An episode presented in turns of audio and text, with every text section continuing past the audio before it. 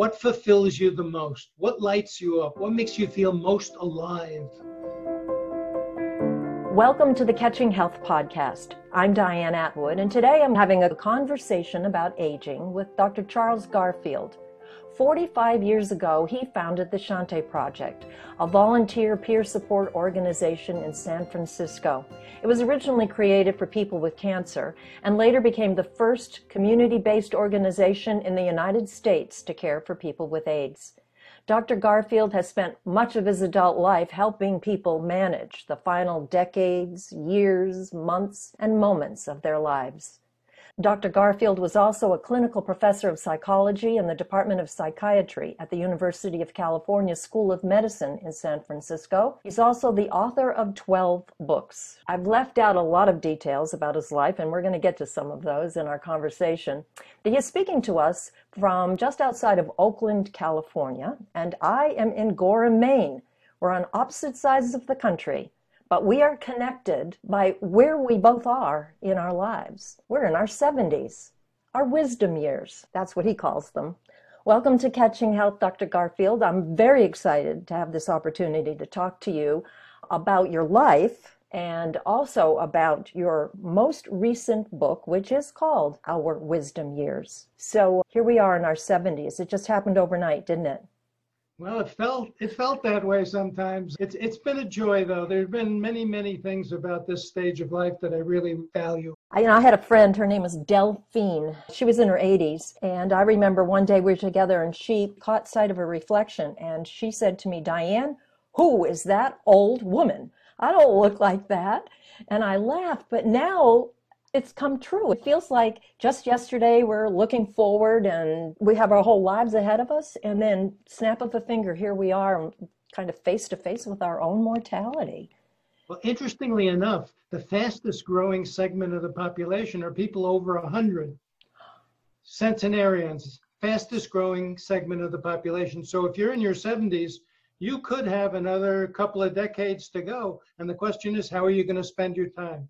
So your book is about teaching us how to make the best of whatever time we have left to find the meaning in our lives I think that I've spent most of my life searching for the meaning of my life. So, what's different now that I'm in my 70s than when I was, say, in my 40s? Well, interestingly enough, you, you have the long arc of your life to look back on you have all this experience to bring to bear on the current choices. So when you look at meaning now in our 70s or 80s or 90s, however old you happen to be during our wisdom years, you can look back and ask the question, what has been the most consistent thread of meaning for me all along? And you know, people talk about two things in later life that matter most to them. They talk about people they love and who love them. They talk about relationships. And then they talk about work that they're most proud of, work that made a difference, work that made a contribution to another person or people, work that they really cared about. Love and work turn out to be the things that people in later life focus on the most. So, what's all this work that you think we ought to be doing to try to get in touch with that? I mean, there are a lot of people who reach our age and they regret not having done certain things. How do you deal with that, for instance? Well, you take a look at that regret and you ask yourself the question how might I give it life now? How might I do the kinds of things that I want to do now? You look back at the things that may be incomplete. I'll give you an example, a really good one. My parents met in an acting class after high school. My father was a really good actor. He was always the leading man in plays. he wanted to be an actor, except it was the depression and it was not a good career choice if you wanted to make a living. So he went into sales and he spent 40 some odd years as a salesman. As soon as he retired, within weeks of his retirement, he, he joined an acting troupe. And I asked him the question, what happened to that desire to act in your sales career? He said, I spent my whole career in sales acting. What do you think sales is? So, you know, he, he regrouped. He went back to the kind of activity that he really loved originally. So I would counsel anybody who's listening what have you always wanted to do that you may have even started earlier in life but left incomplete that you want to take up again now? So, your dad, as soon as he retired, he went straight into acting full time.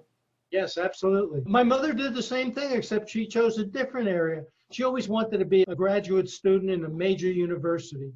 but she had to raise her kids and live a family life. And as soon as she retired, my parents moved from New York to California. She ended up on the University of California Berkeley campus, wandered around, worked up her own curriculum, sat in on whatever classes she wanted to sit in on.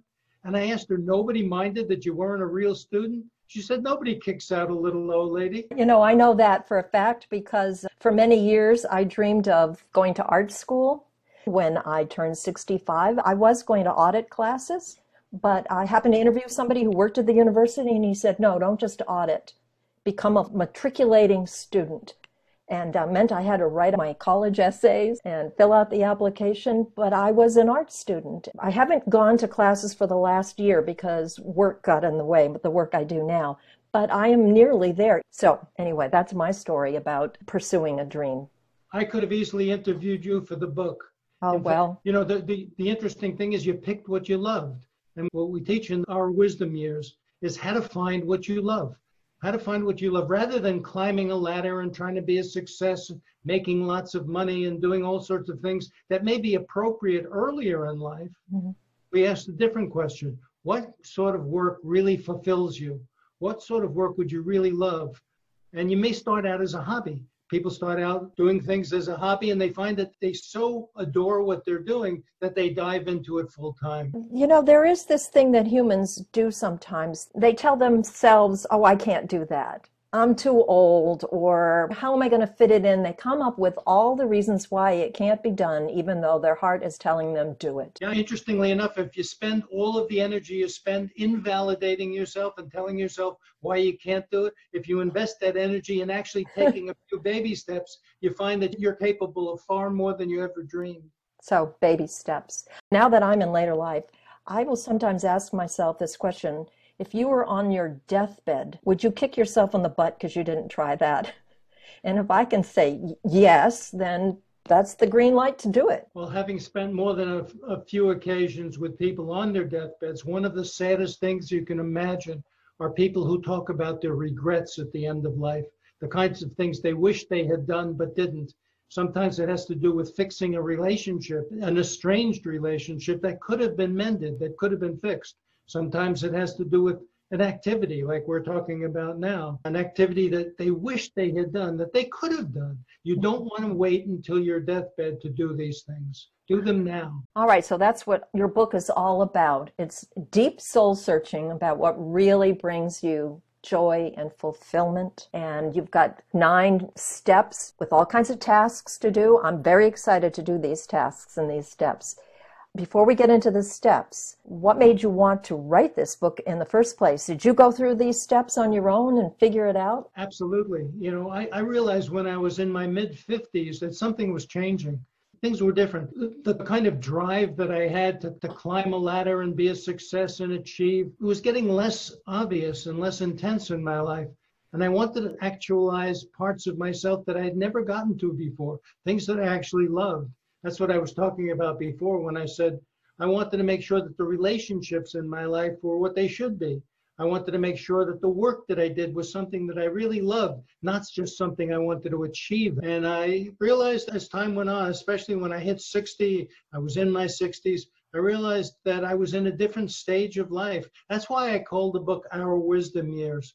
Our wisdom years are a different stage of life than adulthood. It's not the same as adulthood. It's not the same priorities. It's not the same motivations. Things have changed. And the book has so many different exercises on how to make use of this time most not only productively, but in a most fulfilling fashion.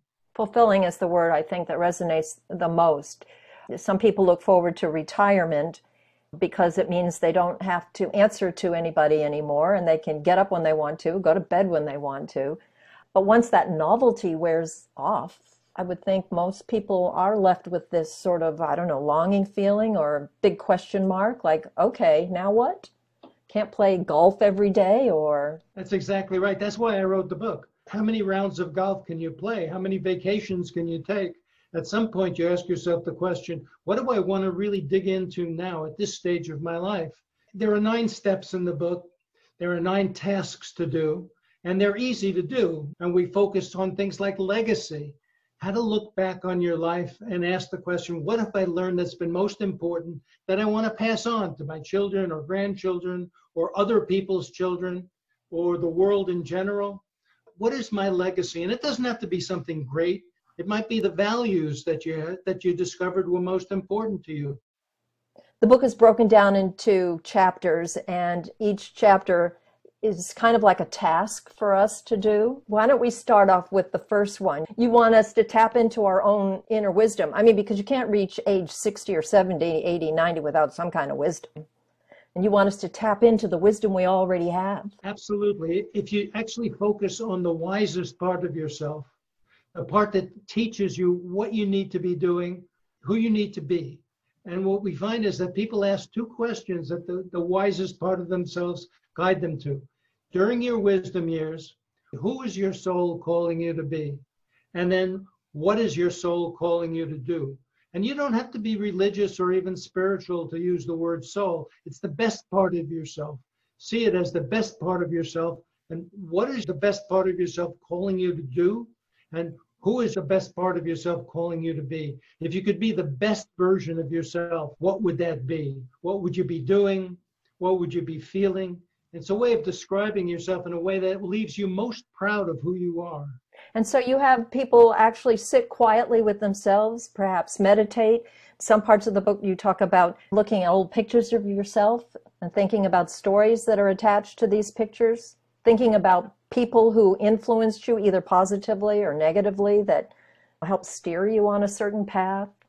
Absolutely. And then people develop photo albums. I developed four different photo albums for my mother when she was in her wisdom years. And she looked at all of the old pictures of people and places. And I always asked her one question What did you learn from this situation? Or what did you learn from this person? And she talked about all sorts of things that were important to her that she discovered just looking at the old pictures. That's a wonderful project. The thing that was great was hearing the old stories and my asking her, what did you learn from it? What was most important about this situation that you brought into your life for the duration? And she would go into these stories and what she learned, and she was so excited. I very rarely saw her as excited as when she looked at those pictures. You talk about uh, forgiveness, gratitude. It's a time to perhaps even write letters, whether you ever send them, of forgiveness, even to yourself. That's one of my favorite parts of the book. The forgiveness letter. Who do you want to write a forgiveness letter to? It might even be yourself. And what are you forgiving and why? And you don't even have to mail it. You just have to unburden yourself of that difficulty that you've been carrying around all these years. Again, you don't want to be on your deathbed wishing that you had gone through this forgiveness process earlier to lay down the burden of all of this regret. You can get rid of that. That's why the, the term no regrets is in the subtitle. That's right. Subtitle Growing Older with Joy, Fulfillment, Resilience, and No Regrets. What's your legacy? Well, I would have to say, you know, when I'm up at night wondering what the meaning of my life has been, I think of Shanti Project, the volunteer organization that you mentioned earlier. We're uh, 45, now almost 46 years old. We've been taking care of people with various life challenging conditions for almost half a century now as a nonprofit. Thousands of people have benefited as a consequence of having volunteer peer support, people who are available to take care of folks who are up against it, who are really struggling. And when I think of what my legacy is and what the meaning of my life is, I think of Shanti Project and all the other projects around the world that have been modeled after Shanti. We write about it in the book. I think your book is also a wonderful legacy. Finding you in your book came at a perfect time for me, and I'm going to make sure that a lot of other people know about it as well. I mean, you sort of give us a roadmap. Well, thank you. That's what I intended. That's what I hoped for. One of the things that's been most gratifying is the feedback we've gotten on the book has been extraordinary. I've done 12 other books. I've never had this experience before. We seem to have touched a nerve, and the older segment of the population is one of the fastest growing. In fact, some studies say the fastest growing segment of the population. And yet, there isn't a single guidebook on how to do this. There are books on aging, but not books on how to make the best use of this time, this very special time in life. Right. Oh, it's a very inspirational book. And you're right, there are lots of books about aging, how to deal with your feelings, how to deal with your physical ailments, all that stuff. But this gets to the core of a person's soul, and that's why it's so special. It gets to their soul and what their soul's wisdom is. That's why we call the book Our Wisdom Years. It's about wisdom, it's about what you've learned that's been most important to you. So, what are you going to do next? Well, I'm going to see what the response to the book continues to be. I think that'll guide me. I'm very interested now in taking one of the subjects we talked about in the book, namely joy. And what mm-hmm. does joy mean during a time when things are really tough for people? This is a challenging time in the lives of all of us. What does joy mean? How do we participate joyfully in the sorrows of the world? I'm really interested in that concept of who's able to still be themselves, still feel good, still find happiness and joy during a time when things are really difficult. What have you discovered so far? That there are people who can do that, that there really are ways in which we can view what is most precious in life. That's the question I would ask. And we actually talk about it in the current book, in our wisdom years.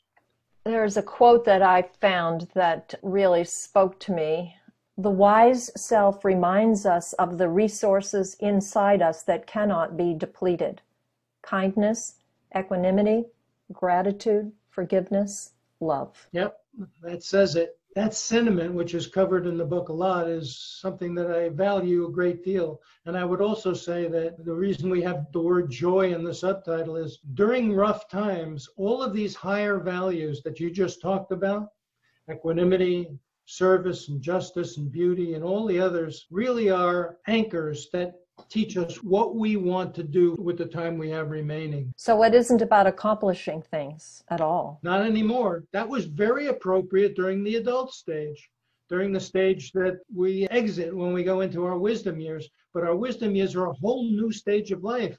And we don't even know that. We don't even take that into consideration. We think we're still adults, but in some ways, we're now wise elders. Hmm. What do you mean exactly by joy? The word aliveness is really an important word that we don't use often enough.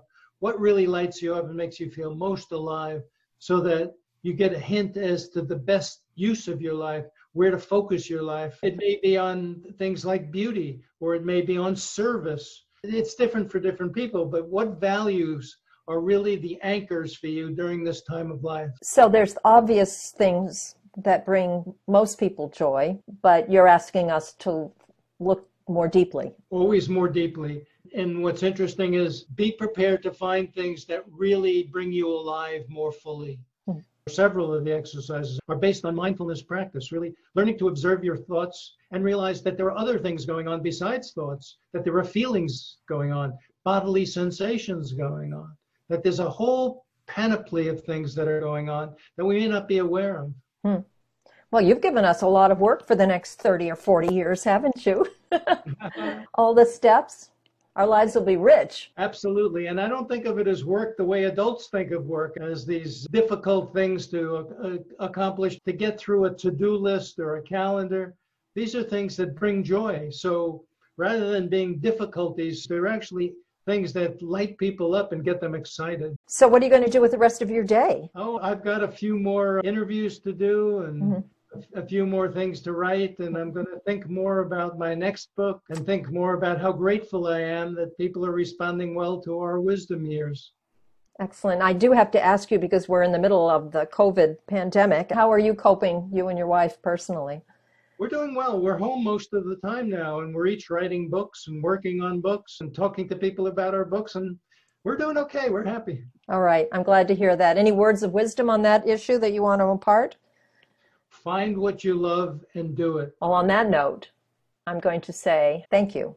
Thank you for taking the time and for that book, which I think is going to revolutionize how I look at my life, actually. So I want to thank you for that. I do want to ask you where can people find your book? Can they just go to your website and that's the best way? One very good way is go to the website charlesgarfield.com. It's very easy, charlesgarfield, one word.com, and they'll find all sorts of information on how to get the book. Awesome. Well, thank you again, Dr. Garfield. My pleasure. Okay, bye bye. I have been having a conversation about aging and other things with psychologist Dr. Charles Garfield. He has written a book called Our Wisdom Years. The focus is on people in later life, but really, it's a book for people of all ages. I'm Diane Atwood, and you've been listening to the Catching Health podcast. For more information about Dr. Garfield and to listen to other podcasts or to read my blog, go to catchinghealth.com. And please stay safe and well and enjoy your later life.